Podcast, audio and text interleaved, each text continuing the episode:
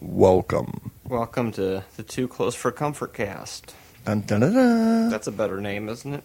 Too- Eh. I mean, there's Too Close for Podcast and Too Close for Comfort cast. We're both. So don't think about starting your own side cast. We've taken both of those names.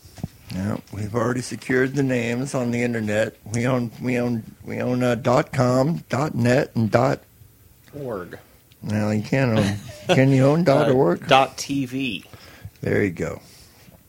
Which it's pretty obvious that we're lying about all that, so they're going to steal it now. So this is Too Close for Podcast. I'm Marty Catola. I'm Gene Mott. And we're here analyzing your favorite sitcom from the early 80s. Of course, it's your favorite. You don't tell people in public that it's your favorite, but secretly at home, you're watching this over and over again. Too close for comfort. Tonight is episode 6 from season 1. First aired on December 9th, 1980. This one's called Tenants Anyone. Not Tennis Anyone, but Tenants Anyone. Hmm, clever. So, we start out uh, episode six. Sarah's cleaning up after what appears to be a pretty wild party.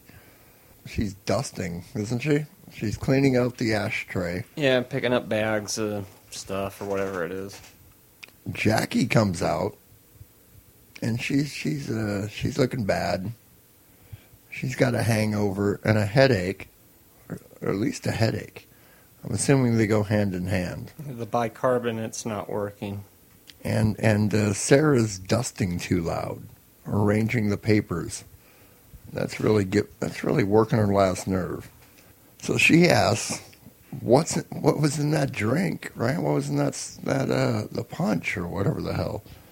And Sarah tells her it was the usual. It was champagne and the usual, which consists of vodka, sangria, rum, cooking sherry, and maple syrup. Wow. Okay, so somebody knocks at the door. Sarah answers it. It's it's Mrs. Rafkin. Yeah, first appearance. Anyway, the guy who rented the apartment, Neville, Neville, Neville Rafkin.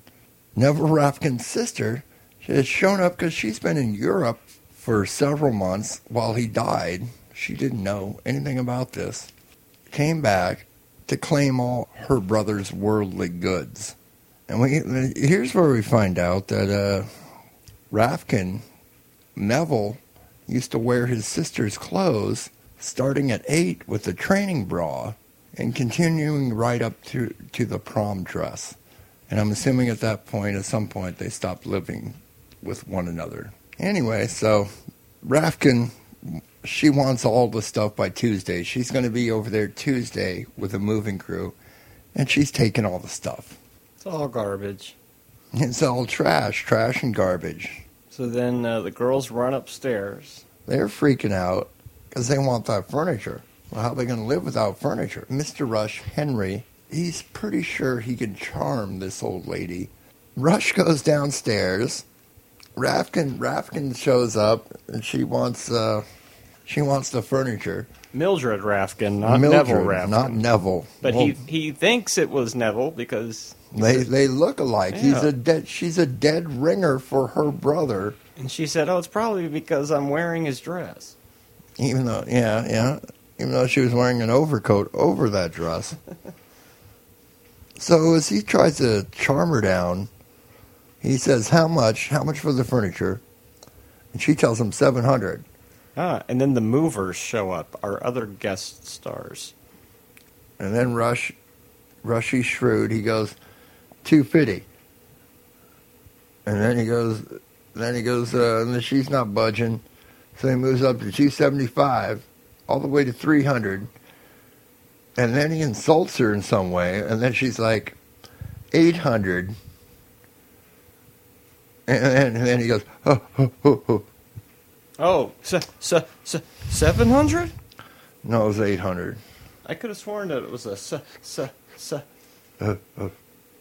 Either way, that's a genuine Henry stammer right there. So he tells her, "Take all this, Get take it it, away, outta here." get out of here." and that's Take the end of. Act One. That is Act One, my friend. Oh, so now the apartment is barren, empty, except for one house plant, one one uh, What would you? How would you describe that plant? Oh, there's a plant. Uh, There's like a there's like a plant and a it's like about three feet tall or something like that. there's some vinyl.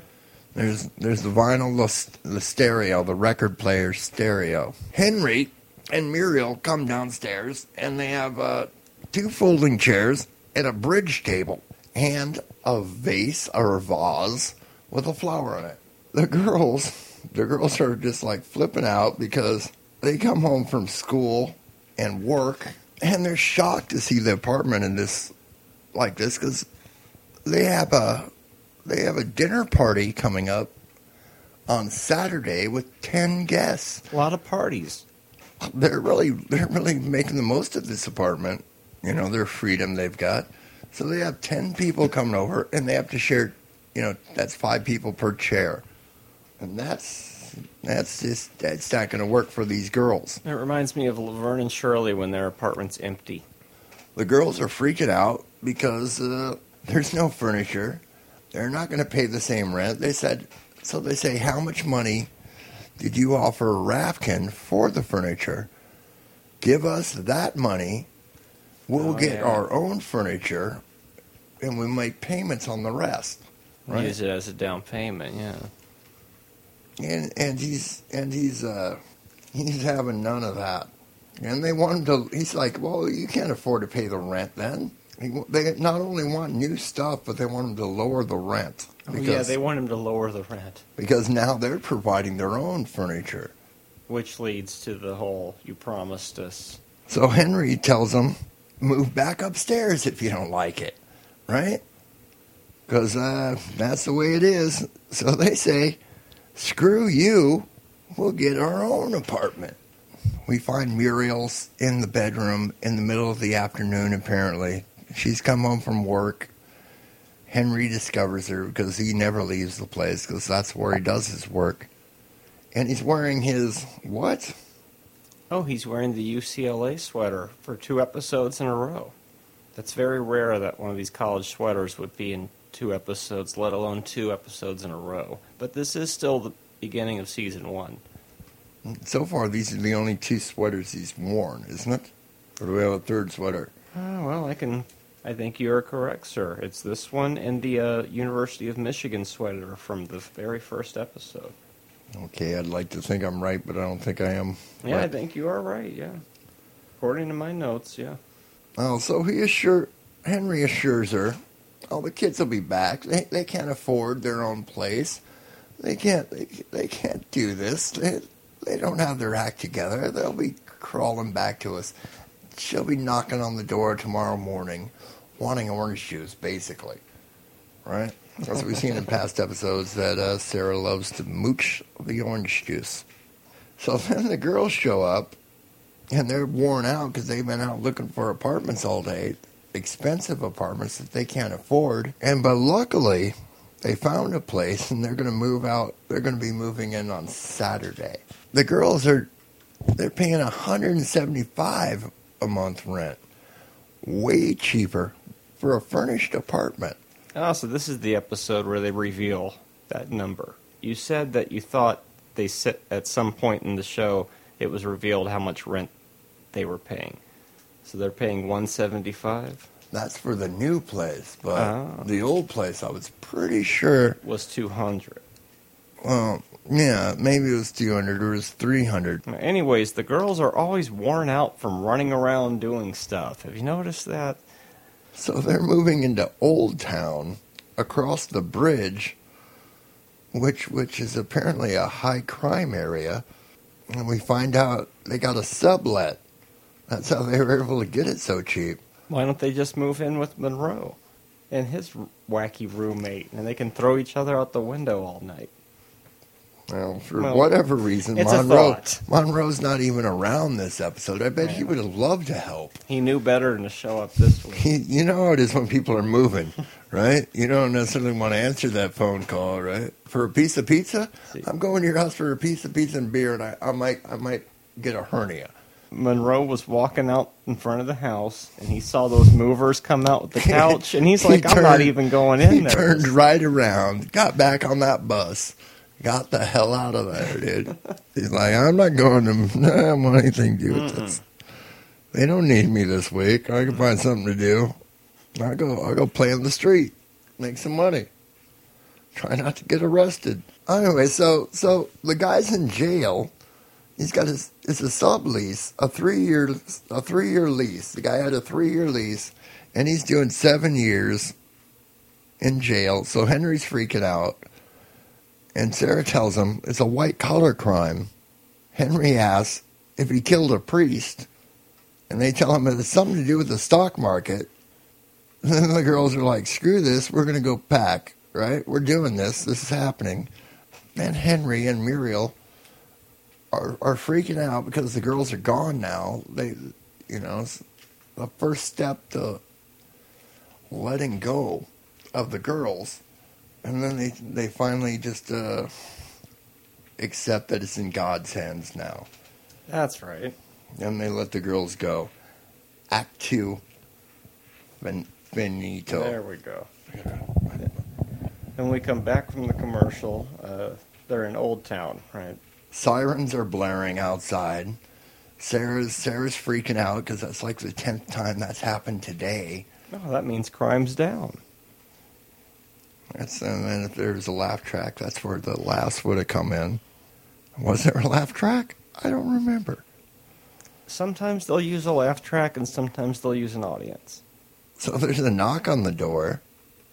So they turn on their Thor, their tape recorded dog, and Sarah grabs a bat, and it's uh it's their it's their parents, but they don't believe them because they know they know that's that's the trick, right? That's how they get in your apartment, and once you're in, you're you know God knows what happens to you at that point. But these girls aren't taking any chances. But then they finally realize, okay, it's our parents. And so they walk in and they appear to have a bag of food. But what's in that bag is not groceries, even though it's one of the infamous grocery bag props. It's a hubcap. You'd think he would bring his, they'd bring food. When you first got your own place, or when you were living on your own, did your mom come over with some food? Oh, with a hubcap and some spray paint and uh, whatever else was on that table. Yeah, they had some weird stuff going on. man. They had some eggs. And some they did have some eggs. They, where's the refrigerator? I'm not sure if they had one. Well, You would think maybe it did. These girls are, yeah, they're quickly going to be, oh, bad things are going to happen. So they got their bag of food with no no hubcaps. And the girls are trying to tell, hey, everything's cool, everything's cool. You want some coffee? And then they go to fill up the coffee, and the water is, is it already looks like it is coffee. That's convenient. That is convenient. Another knock on the door. A lot of door knocking in this episode. Who is it this time? It's the dealer. The guy, this guy, he's come to make the drop, the score. But he needs the bread. Because if you ain't got the bread, you can't make the score. Right? You know that is. Yep. Yeah. What bread? The gluten free bread? Oh, shit. Do they sell gluten free bread? They must, right? I've never seen it. So then he says, hey, do you want to open an account? Because this guy's, he's, he, he really wants to make the drop. But he's going to need the bread, obviously. But maybe if you get an account, uh, he could he could he could front it to you. I think that's what he was that's what he was That's right, implying. So it turns out that he's he's the owner, and maybe he's the bookie who lives across the hall because he lives he lives across the hall as well. The bookies Oh. with the telephones. Yeah, they all it's they live on a pretty happening level of the apartment complex. So then cut, cut, cut.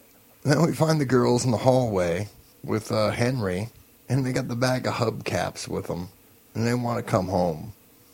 And it turns out Henry bought the furniture back. Yeah, and a shop that I could have sworn was probably filmed out of sequence. Well, it must be because everything was exactly where it was, and there was a lot of crap on those shelves. I can't see him going to all the trouble to put it all back or even know exactly where it Yeah. was, right? After it'd been gone for a while. No, too. like it's not even his apartment. Well, he took pictures of everything. Well, you would think that would be a good idea. He consulted the continuity director. So originally he offered her 400 bucks for the furniture. But then somebody was on the phone while he was there, offered 500. So he just immediately jumped to 550.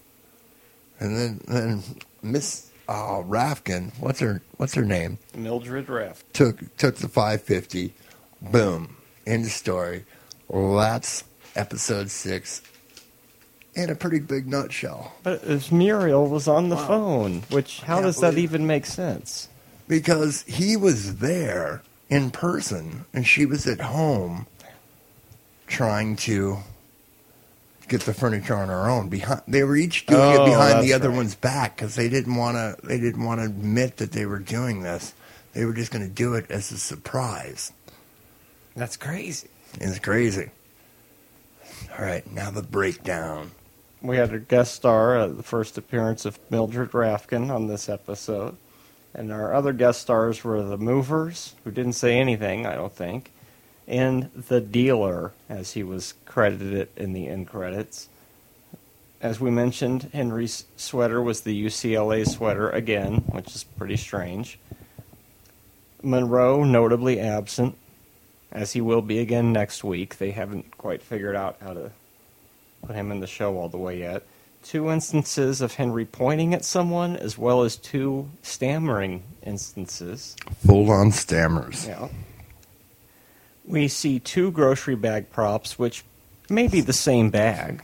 i'm assuming it's the same bag One was in the girl's new place, and one at the end of the episode, both containing a hubcap. one hubcap right You know, do you think all four of the hubcaps were in that bag no, I think it was just one hubcap.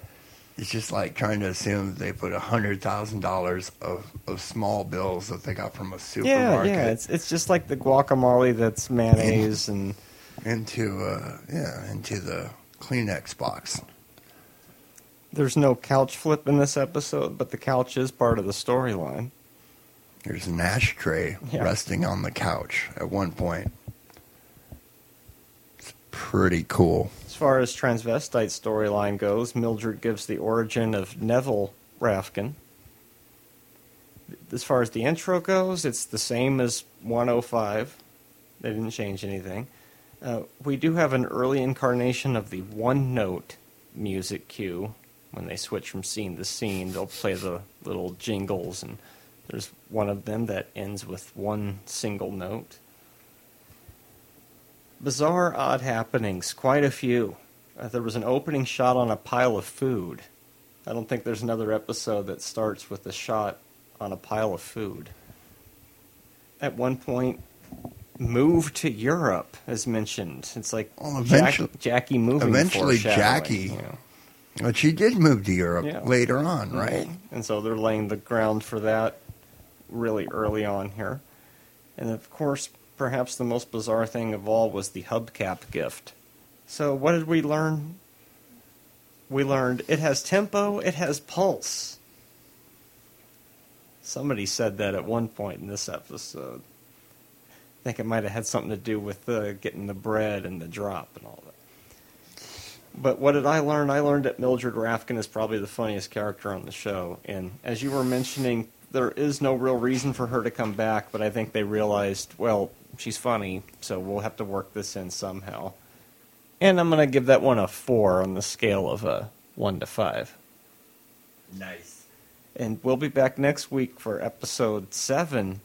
Who's afraid of the big bad wolf? Wolf with an E at the end of it. Well, what's that one about? Uh, Sarah tries to work at the bank, then she dates her boss, and then things get weird. Then things get weird. We'll see you next week. You can hear my show on Stitcher. Stitcher is radio on demand. Download the free app today. Listen anytime, anywhere. Create custom playlists. Rate and review my show on Stitcher. and over 4 million car dashboards. On demand and on the go. No downloading, no syncing, no wasted memory. Stream your favorite podcasts. Don't have Stitcher? Download it free today at Stitcher.com or in the App Store.